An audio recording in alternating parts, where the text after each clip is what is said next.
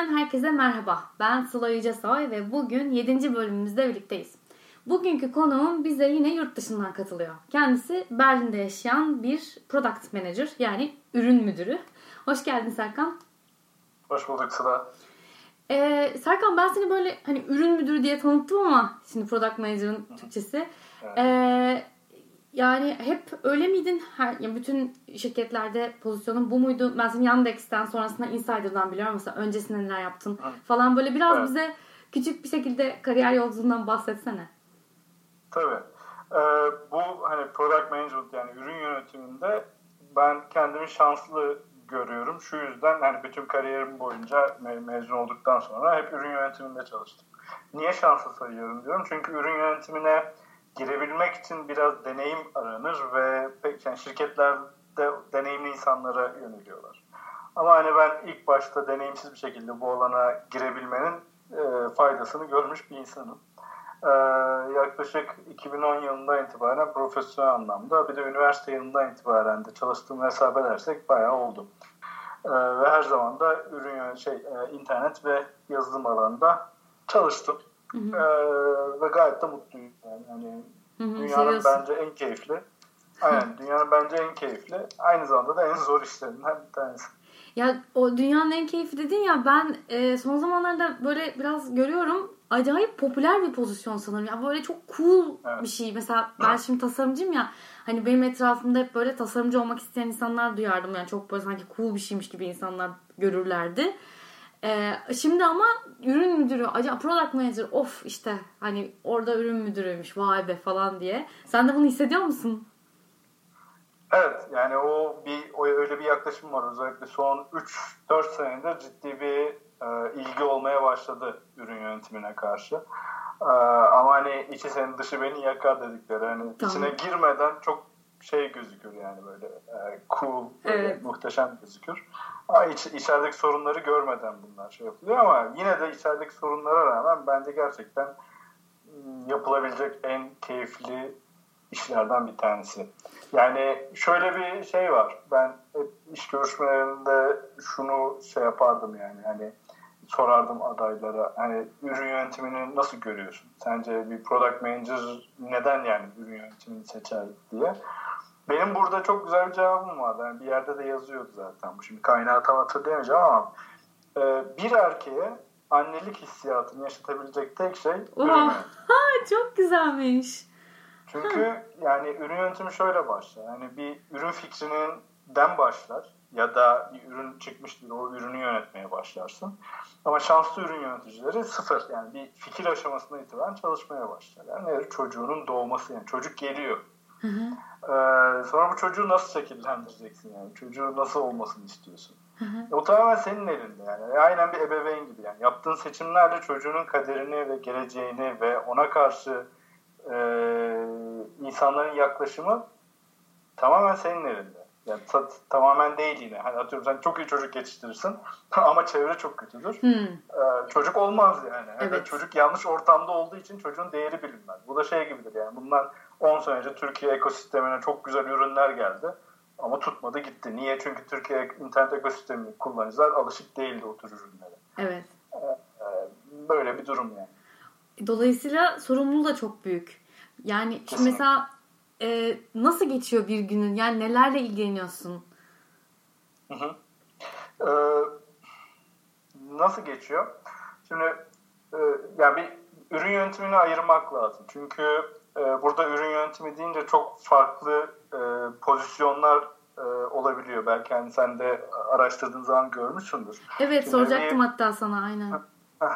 Yani bir product manager kavramı vardır. Bir product owner kavramı vardır. Bir de product marketing manager kavramı vardır. Evet aynen. Şimdi e, çok hızlı bir şekilde bir bu işin geçmişine dönük bir bahsedeyim. Bu product yani ürün yönetimi e, ilk 1930'lu yıllarda çıkmış bir kavram.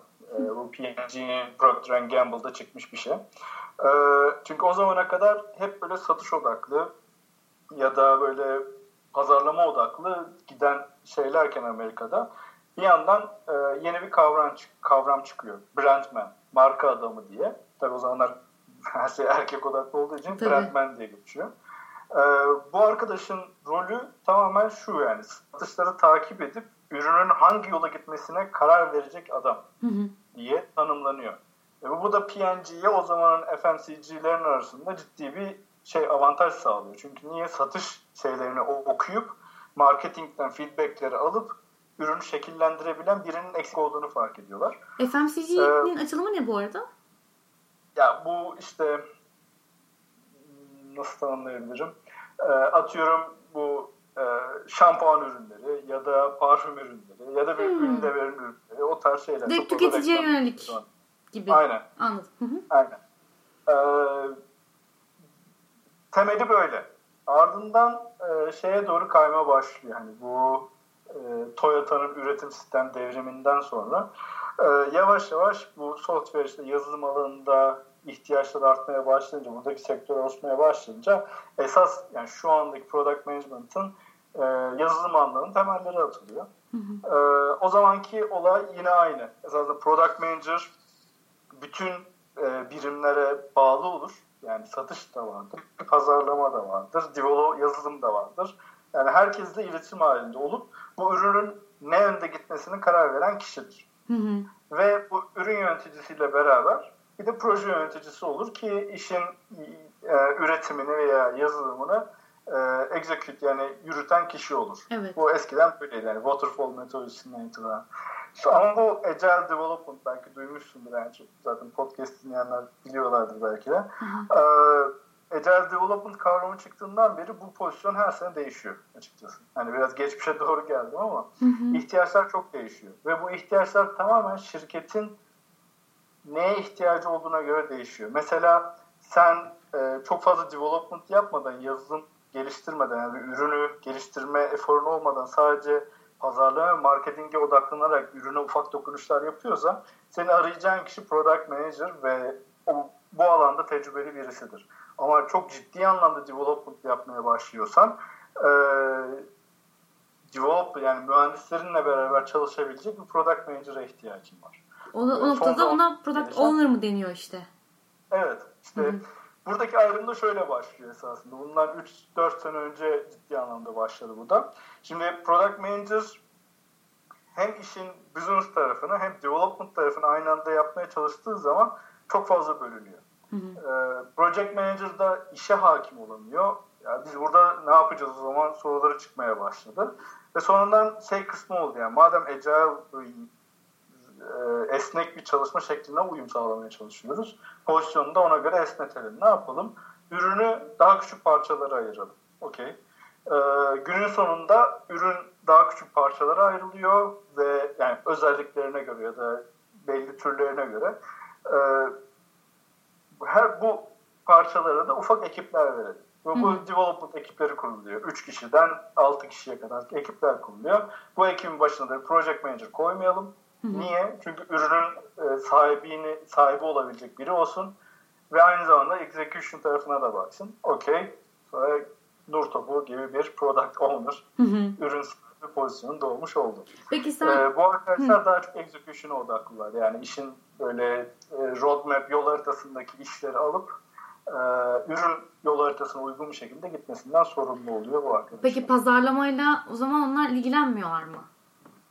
Ee, çoğu startupta, çoğu şirkette product owner'lar ilgilenmiyorlar. Hı hı. Ee, niye? Çünkü o tür şirketlerde Aynı zamanda product manager'lar da var. Product manager'lar işin yol haritasını işte roadmap dediğimiz hı hı. kısmı hazırlar ve bir yandan da işin marketing, sales kısımlarını yapıyor. Hani kağıt üstünde böyle. Anladım. Ee, product owner'lar da product manager'a bağlı çalışıyor gibi gözüküyor sistemlerde. Ama bu dediğim gibi hani ilk başta dediğim gibi bu tamamen şirketin Şirketten yapısına şirkete, göre evet değişiyor. Çok değişiyor ve değişmesi de gerekiyor. Tabii. Yani mesela insider'dayken e, product owner'lar var Insider'da ama Insider çok başarılı ve hızlı büyüyen bir şirket olduğu için kaynağını çok düzgün kullanması gerekiyor ve ürün sahiplerinin de pazarı çok iyi bilmesi gerekiyor. Bu ne demek? Satışla da marketingle de beraber çalışması gerekiyor. Hı hı. O yüzden iki işi de aynı anda yapıyorlar. Yapıyorduk yani.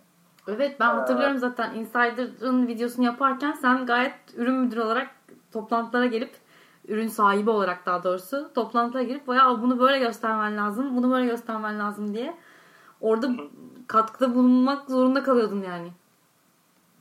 Marketinge atıp topu kaçamıyordun. yok hayır yani.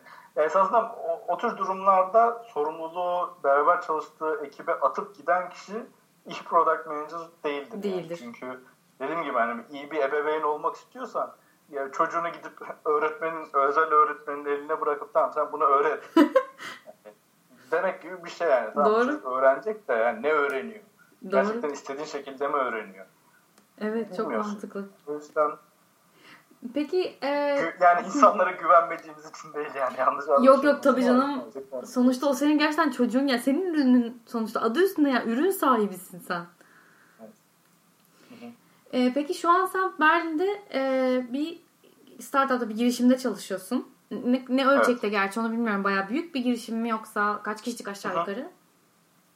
Ee, şimdi şöyle e, Almanya'nın en büyük e, internet şirketi olarak geçen hatta dünyanın en büyük internet şirketlerinden biri olarak geçen Rocket Internet var burada. Hı hı. Zamanında Türkiye'ye de girip çıkmışlardı. E, Rocket Internet'in olayı e, startuplar kurmak. Hı hı. Ve bünyesinde çalışan insanlara sürekli yeni girişimlerde bulunmasını destekliyor. yani kendi finansörlüğünü yaptığı bir şey gibi düşünebilirsin. Yani incubator gibi düşünebilirsin. Hı hı. E, hatta şöyle bir örnek vereyim. En güzel örneklerinden birisi. E, geçtiğimiz senelerde yemek sepetini satın alan Alman Delivery Hero şirketi e, Rocket Internet'ten çıkma bir startup. Yani Rocket Internet'in amacı da bu startupları büyütmek, ya satış exit aşamasına getirmek ya da IPO yani halka açılımını gerçekleştirmek. Hı hı. Ve geçen sene de daha bir sene olmadı Delivery Hero halka arz edildi burada. Ee, benim ben burada ne yapıyorum? Ben yine Rocket Internet'in altında bir kurulan bir startup'ın e, içerisindeyim. E, search ve işte arama ve e, öneri sistemleri geliştiren, teknoloji geliştiren DataJet isminde bir startup var. E, ben de bu şirkette DataJet Startup'ta e, hem üründen sorumluyum. Yani Head of Product e, Product Manager'ın da bir üstü. Hı hı. Head of Product hem de aynı zamanda kısıtlı kaynaklarımız olduğu için şirketin bütün e, yönetimsel işlerinden de ben sorumluyum. Yani finansal olsun, e, satışı olsun, pazarlaması olsun. E, aynen. Şu anda şey gibiyim yani böyle ahtapot gibi her kolum bir yerde. E, şu an aslında e, DataJet senin ürünün gibi olmuş sanki. aynen yani artık şirket yani şirket sahibi gibi oluyorsun. Evet. Zaten Rocket'in sağladığı en güzel şeylerden biri de şu. E, sana e, risksiz bir şekilde şirket sahibi olma imkanı sağlıyor. Hı hı. Eğer biz burada DataJet'i başarılı bir konuma getirebilirsek bir yerden sonra zaten sen DataJet'in co-founder'sın, managing partner gibi öyle şeyler, statülere geliyorsun zaten. Anladım. Ee, böyle hani Berlin'de bu, bunun için geldim. Çünkü daha öncesinde Yandex'te çalıştım 4 sene yakın. Search bu arama teknolojileri çok fazla ilgimi çekiyordu ve çok da severek yapıyordum hani hatırlarsın sen evet, belki. Evet. Ee, hem search alanında çalışabilmek ve search ürünlerini e, yönetmek, bir yandan da kendi startup tecrübelerine doğru böyle bir büyük adım atabilmek beni buraya çekti açıkçası. Yani yurt dışı olması değil ama sadece Anladım. bu üç tane ürünü buraya geldim diyebilirim. Evet daha çok yani mekandan ziyade sen işin e, özellikleri yüzünden gitmişsin diye anlıyorum ben. Aynen, aynen, aynen kesinlikle. Hı. Peki e, şimdi sen Türkiye'de de startupta çalışıyordun ve dolayısıyla Türkiye'deki startup camiasında da biraz hakimsin diye tahmin ediyorum. E, Berlin'deki startuplarla Türkiye'dekiler arasında nasıl farklar gözlemledin? Ya da insanlar, startupla çalışan insanlar da olabilir bu. Hı hı. Ee, Berlin Startup Cenneti. Hani evet. bu ben buraya gelmeden önce sürekli bunu duyuyordum. Hani biraz abartı olarak da düşünüyordum yani. Ya da insanlar böyle startupta çalışıyorum deyip laylaylon geziyor diye olabilir diye düşünüyordum. Hani Avrupa startup ekosistemine bakışım böyleydi açıkçası. Ama Berlin çok farklı gerçekten. Ve gerçek yani ciddi anlamda uluslararası ve dünya çapında büyüme adayı olan, büyüme gücü olan ve büyümüş çok fazla startup var. Ve isimlerine her gün yeni bir startup ismi duyuyoruz. Ee, hatta sana daha öncesinde anlattığım gibi yani burada bir fikrini anlatıyorsun insana. Ee, diyor ki onu yapan Berlin'de iki ayrı startup var. Yani hani fi hani fikrim çok orijinaldi düşünürken bir yandan öyle. Ama bir yandan da mutlu oluyorsun çünkü fikirler burada değerlendiriliyor. Yani evet. böyle güzel bir şey var. ee, Türkiye ekosistemine kıyaslayınca şimdi Türkiye startup ekosisteminde son zamanlarda benim en çok hoşuma giden gerçekten çok büyük e, çok büyük demeyeyim, çok büyük olmaya aday ve çok değerli fikirlerin olduğu startuplar ortaya çıkmaya başladı. Ee, gerçekten çalışanlarına çok güzel değerler veren ve umarım ileride çok çok daha büyümelerini izlemek istediğim şirketler çıktı. Bunun en büyük nedenlerinden bir tanesi de yani bunun çıkma sebeplerinden yani fikirler çıkıyor güzel. Ee, ama bence en güzel sebeplerinden bir tanesi yönetim anlayışı değişiyor Türkiye'deki startuplarda. Öyle Çünkü mi dersin? daha öncesindeki bence öyle. Süper o zaman. Çünkü şöyle yani bundan ben daha öncesinden startuplarda başlamış ya da startuplara danışmanlık vermiş biri olaraktan e, Türkiye'deki startup anlayışı patron şirketiydi. Evet. Yani çoğu şirkette hala böyle. Evet. Ve bu tür şirketlerdeki en zor pozisyonda ürün yönetimi yapan kişidir. Çünkü bu insanlar bence boşa işe alınmıştır diye söylüyorum. Çünkü yani, yani patron ne diyorsa onu yapıyorsun. Sen de sadece onun dediklerini alıp projelendiriyorsun, yaptırıyorsun yani. Hani ve böyle olunca insanlar hem mutsuz oluyor çünkü kendi fikirleri ne değer verilmiyordu ve o yüzden startup ekosistemi sürekli bir kör düğümün içerisinde böyle boğulmaya mahkumdu. Evet. Ama bu yeni jenerasyonla birlikte özellikle bizim yaşıtlarımız hatta bizden benden çok daha genç arkadaşların şimdi startuplarını başarılı bir şekilde gördükçe çok mutlu oluyorum. Ee, ve bu insanlar da demek ki bundan dilleri yanmış ki evet. e, zamanında. Şimdi herkesi beraber çalıştıkları insanları bu fikir aşamasına, fikir üretme aşamasına beraber sokuyorlar. Benim Türkiye ekosistemindeki en büyük umudum bu şu anda. Hı hı. Ee, keşke bir de düzgün kullanıcılar olsa Türkiye ekosisteminde ama neyse bu ayrı bir konu. konuşabilirim. Ee, pazar hazır değil yani bu kadar mükemmel startuplara. Evet. Ee, burada nasıl? Burada insanlar işlerini daha verimli yapıyor. Ne hı. demek bu? Türkiye startupları evet çok çalışan startuplar var. Ama hangi startup'a gidersen git maalesef insanların ekranlarında arada böyle Facebook, Hürriyet, e, Milliyet e, galeriler görebiliyorsun yani. Aynen yani evet. e, sabah geliyor işte daily stand-up'ını yapıyor işte günlük bugün ne yapacağız şunu yapacağız filan. E, sonra hadi biz kahvaltı edelim. Hadi sonra bir çay içelim. Sigara. Tamam bir yarım saat bir saat çalış. Sonra öğle yemeği. O zaten iki saat. Kurum, yani aynen o eleştirdiğin kurumsal firma şeyinden ne kadar farklısın sen şu an. Sana bir şey diyeyim mi? Reklam ajanslarında da bu yani benim gözlemlediğim ve arkadaşlarımdan duyduğum kadarıyla birebir böyle ki en çok sabahlamaktan şikayet eden insanlar reklamcılardır. Ya bugün işte 2'de çıktık ajanstan. Pazar günü bütün gün ajanstaydık derler. Hı. Ama hani gece 2'ye kadar ne yaptın diye sorsan akşamüstü 4'te zaten daha yeni başlıyor çalışmaya. Yani, ya öyle. Evet. Övün, yani yapmadığımız bir şeyden ötürü övünmeyi çok seven bir Kesinlikle. Yani. Halbuki Almanya'da mesela e, çok da tam tersiymiş. Yani sen geç çıktığın zaman evet. insanlar sana kötü gözle bakıyorlarmış. Yani sen işini Aynen. demek ki yetiştiremedin Aynen. zamanında. Evet yani böyle. Bir de şimdi hani e, hep bize anlatırlar diye Alman disiplini falan. evet. Yani Berlin Berlin Almanya Alman şehri değil bu arada. Evet Almanya'nın başkenti ama yani Alman kültürüne dair çok bir şey göremezsin burada. e, çok fazla uluslararası bir yapı var burada. Hadi şey diyorum yani hani acaba Almanlar mı çok verimli çalışıyor falan diye düşünürdüm gelirken. Evet. Ama burada çok fazla milliyetten insan var ve bunlar da aynı şekilde çalışıyor. Hmm. Ne yapıyor bu arkadaşımız? Ee, saat atıyorum 9'da ya da 10'da çalışmaya başlıyorsa öğle yemeği haricinde iş haricinde bir şey yapmıyor. Çok ekstrem bir durum olmadığı sürece. Yani buna e, girip bir haber okumak, Facebook'a girmek falan bunlar da dahil yani. Yapmıyor. Niye? Çünkü adam diyor ki yani benim bir hayatım var ve ben burada bu işi yaptığım için bu parayı alıyorum diyor. Ee, özellikle startup ekosisteminde bu duygu daha gelişmiş şekilde. Yani startup zaten yani finansal anlamda inanılmaz güçlü bir şirket değil yani. Benim daha efektif çalışmam lazım diyor. Bak çok çalışmak değil. Evet. Daha efektif çalışmam lazım diyor. Böyle olunca e, bu adam 6'da çıkıyor, 5'te çıkıyor. Ama günün sonunda adam çok daha fazla iş yapıyor yani ve Aynen. çok daha kaliteli iş yapıyor. Ee, adam ondan sonra 5'te 6'da evine gidiyor. Kadın çocuğuyla evinde vakit geçiriyor. Daha huzurlu bir şekilde yaşıyorlar burada. Ben buraya ilk geldim. Saat altı buçuktu. İkinci haftamda herhalde. İşte burada diğer startuplar da var. İşte burada hani bize mentörlük yapsın diye duran Rocket internet yöneticileri de var.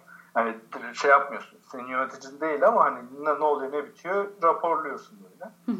Altı buçuktu saat yani. Hiç unutmuyorum. Altı otuz iki miydi neydi? Beni ofisten kovaladılar. yani, dediler ki sen ne yapıyorsun ya bu saatte? Çalışıyorum. Ya olur mu? Daha yeni geldin filan bu saate çalışılır mı? Yani zaten filan diye bir şey yapıyorlar. Ve çok garipsedim.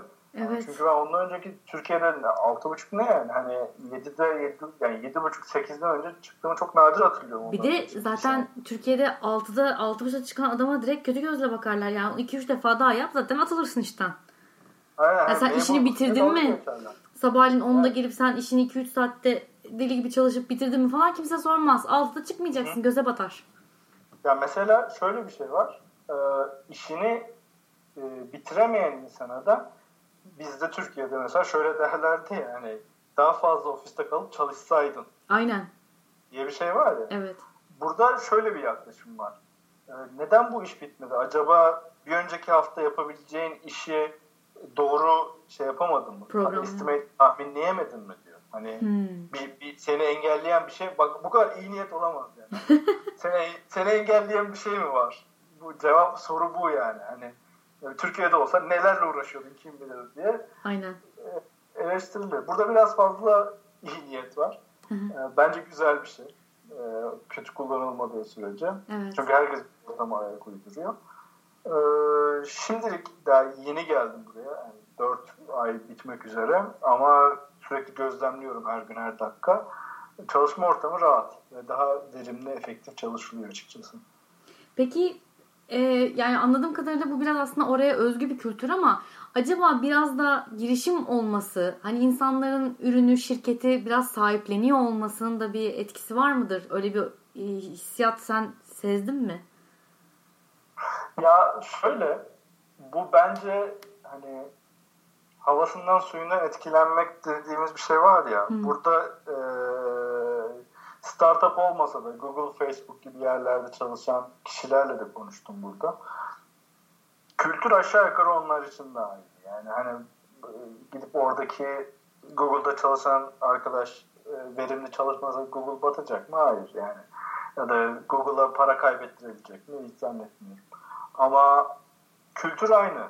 Yani illa startup olmasına gerek yok. Biraz Berlin'in o havasından ötürü olabilir bence. Hı hı. Mesela çok benzer bir kültür Polonya'da da var. Hı. Hani birbirlerine çok yakınlar zaten. Ee, bence yani Ortam tamamen insanlar ortamdan yani ekosistemle alakalı bir şey bence. Anladım. Ee, peki biraz çok fazla iş sordum sana. Biraz böyle e, sosyal hayatından bahsedelim.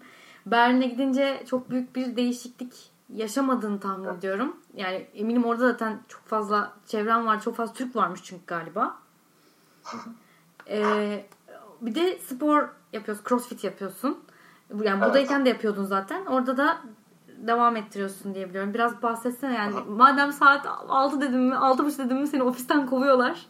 Bayağı bir vaktin Aynen. oluyor. Nasıl kullanıyorsun vaktini? Berlin'de ne yapmak keyifli? Biraz böyle anlatsana.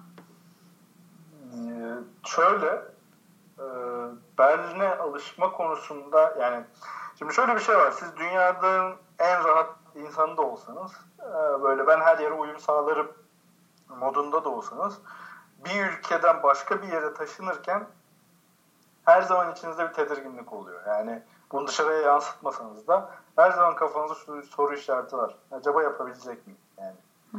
E, çünkü bambaşka bir yere gidiyorsun yani. Hani nüfusunun dörtte biri, beşte biri Türk de olsa burada yine de düşünüyorsun yani.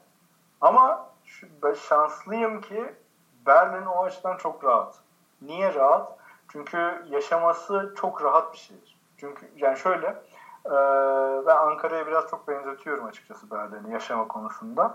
E, ama özellikle İstanbul'dan sonra Berlin'e geçmek yani Ferrari'den inip bisiklete binmek gibi bir şey yani yaşam yani şöyle diyeyim hız anlamında. Hmm. İstanbul yerde sürekli koşturmaca içerisindesin. Sürekli hızlı hareket etmek zorundasın. Yani hızlı hareket edemezsen ezer geçerler yani. Hı, aynen. Hayatta kalmak için hızlı hareket etmem. aynen.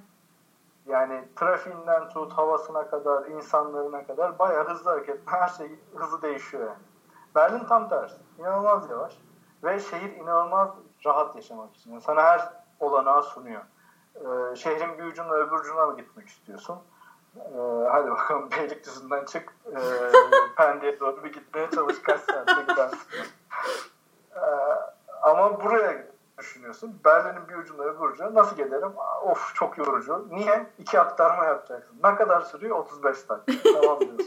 Hani adamın derdi metro inip trene binmek. O da aynı istasyonda zaten. Ee, Allah başka dert şey... vermesin. İstanbul ee, olarak. Aynen. Berlin'i o yüzden seviyorum yani. Hani ulaşımı çok rahat. İnsanları çok saygılı. Yani diğer Almanya şehirleri gibi değil burası. Yani uluslararası bir yapısı olduğu için insanlar birbirlerine inanılmaz saygılılar burada. Hatta burada birbirlerine selam vermeyenlere acaba bu arkadaşım bir sorun mu var? Niye bu selam vermiyor yolda filan diye böyle kendi aralarında konuşuyorlar. Böyle değişik bir yer yani.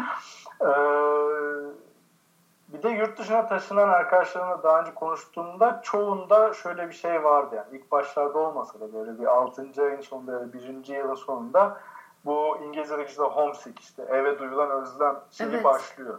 Evet. Niye? Çünkü alışkanlıklarını bırakıp geliyorsun ve bu damak tadından tut her şeye kadar e, alıştığın şeyleri aramaya başlıyorsun. Oradaki şeyleri de beğenmediğin için geçmişe dönük özlem hasretin başlıyor.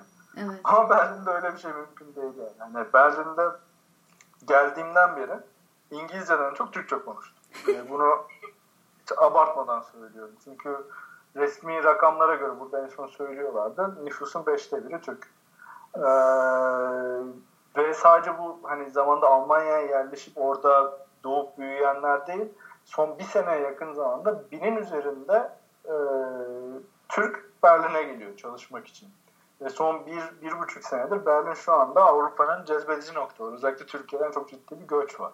Evet. Ee, burada yani hapşırdığın zaman yoldan biri çok yaşa diye sever şey yapabiliyor yani. O yüzden öyle bir avantajı da var. Ee, hayat burada rahat. Dediğin gibi yani senin de dediğin gibi işten geç çıkama, çıkmadığın için genelde kendine vakit ayırabiliyorsun. Ne bileyim evet. bu spordur ya da başka bir şeydir. Yani Türkiye'de gidemedim. Gittiğimden çok daha fazla sayıda iki ayda burada sinemaya gittim mesela yani. Ee, ne yapıyorum ben de? Senin dediğin gibi zaten Türkiye'de başlayan bir CrossFit sevdam vardı. Ee, oraya devam ediyorum. Ee, CrossFit'e açıklayayım mı? Yoksa Şöyle aslında e, ikinci bölümde gene Berlin'den e, bir konuğum vardı İdil. O da CrossFit ile ilgileniyor. O biraz bahsetmişti. Evet. E, aslında e, onun bahsediş tarzını sana aktarıp senin de aynı düşünce içinde olup olmadığını ben merak ediyorum. E, o mesela CrossFit'e başlamadan önce böyle düzenli spora gidiyormuş. Hani işte ağırlık kaldı, fitness dediğimiz. Ondan sonra yani ağırlık da değil hatta yani fitness işte. Ondan sonra e, ama yani haftada 3 gün 4 gün gidiyormuş. Dolayısıyla işte bu crossfit'i önerdikleri zaman alacak canım ya yaparım sonuçta ham değilim diye düşünmüş ama ya 15 dakikalık bir egzersiz sonucunda böyle işte 3 gün yürüyememiş falan. Ee, ben, benim çok ilgimi çekmişti bu. Çünkü ben de düzenli spora gidiyorum. İşte ne bileyim aletlerle çalışıyorum. Ağırlıkla birazcık çalışıyorum falan ama hani crossfit hiç yapmışlığım yok. Biraz sen anlatsana nasıl hakikaten bu kadar korkutucu mu? ee, korkutucu değil. Yani et, anlattığı şeyler gerçek. Hı hı. Ee, ama benim açımdan düşünürsek benim toplam spor hayatım haftada bir yapılan halı saha maçlarını çıkartırsam 8 ay filan yani herhalde. 8-9 ay toplamda yaptım spor şeyi ama yani böyle düzenli şekilde yaptım. Hı hı. Ee, o yüzden CrossFit benim için biraz şöyleydi yani. Yürürken bir anda atabilmek gibi bir durum oldu. Anladım. Ee, hani o arkadaş normal spor yaparken 15 dakikalık antrenman sonrası 3 gün yürüyemediğini söylemiş. Ben ilk antrenmanımı hatırlıyorum. E, antrenman da değil bu arada. Yani trial antrenman diye geçiyor. Yani sana CrossFit nedir? Oryantasyon programı gibi oluyor. Hı hı. Ee, ben o yarım saatlik şeyden çıktıktan sonra dizlerim birbirine vuruyor ve ben yürüyemiyorum. hani gerçekten yürüyemiyordum. Ya o Maslak yokuşundan çıkmaya çalışıyorum. Yürüyemiyorum. Yani yaşlandılar kenarda oturup dinlene dinlene çıkıyordum yani. Ama yani şöyle bir şey var. CrossFit'in olayı şu. Ee, kısa zamanda senin bütün vücut fonksiyonlarını çalıştıracak ve o yüksek ana doğru seni hızlı bir şekilde çıkartan bir program esasında. Hı hı. Şimdi normal spor salonuna gidersen herkes diyor ki işte bugün bacak günü, bugün evet. kol günü, bugün ne yapalım, bugün koşalım filan. Ee, CrossFit'e gittiğin zaman tamamen e, koçun, oradaki antrenörün e, sana yazdığı programa göre hareket. Hı hı. Ve o gün yapacağı antrenmanla bacağında çalışıyor, vücudunda çalışıyor. Yani kondisyonunda artıyor, kondisyonunda zorluyor. Tamamen vücudunun farklı yerlerini çalışmaya iten bir yapı. Hı hı. Ee, ve e, nasıl diyeyim functional diyeyim. Şimdi şöyle diyeyim. Şimdi spora gidiyorsun. E, yaptığın hareketler aşağı yukarı hep aynıdır değil mi? Yani atıyorum bir kardiyo yaparsın 15 dakika. Evet. Ondan sonra belli aletlerin vardır. Orada işte antrenör, koç sana bir program yazar ee, bir yerden bir yere kadar öyle atıyorum kilo vermek istiyorsan ya da şey yapmak istiyorsan bir yere kadar çok güzel sonuçlar alırsın. Evet. Ama bir yerden sonra durur. Hı hı. Bunun nedeni de şu çünkü senin vücudun alışıyor. Diyor ki ha Sıla bugün bunu yapacak. Hmm. E, Sıla vücudunu şaşırtamadığı için Sıla'nın vücudundaki kaslar daha fazla çalışmıyor. E, Sıla'nın vücudu daha fazla yakmıyor. Niye? Çünkü vücut alıştı kendine. Bu şey gibidir yani. Bir diyete başlarsın. ilk zamanları çok kilo verirsin. Sonra vücut kitlenir. Aynen. Niye? Çünkü vücut şaşırtamıyorsundur. CrossFit tam tersi. Vücudu şaşırtma yönelik.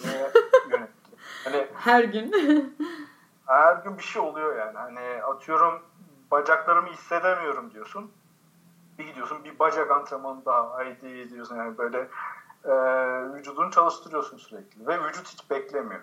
E, bir ikinci durumu da şöyle kısa zamanda high intense dedikleri şey yani hani çoğu insanın bir saatte bir buçuk saatte yapacağı antrenmandan 15 dakika içerisinde yaptırdığı için hmm. e, vücudundaki oksijen oranı düşüyor. Vücudunu limitlerini zorlamaya başlıyorsun. E, böyle olunca da vücut diyor ki burada bir şey oluyor benim bir müdahale etmem lazım. Bu durumda hayatta kalmak için daha fazla çalışmam lazım diyor. Performansımı arttırmam lazım diyor.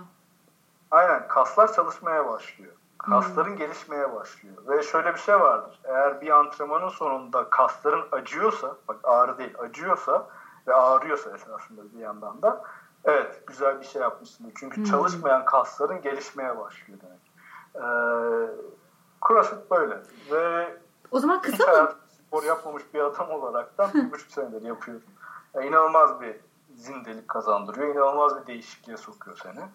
Ee, yani CrossFit'e başladığın için yeme düzenini değiştiriyorsun. Daha performanslı yapabilmek için ya daha sağlıklı olabilmek için.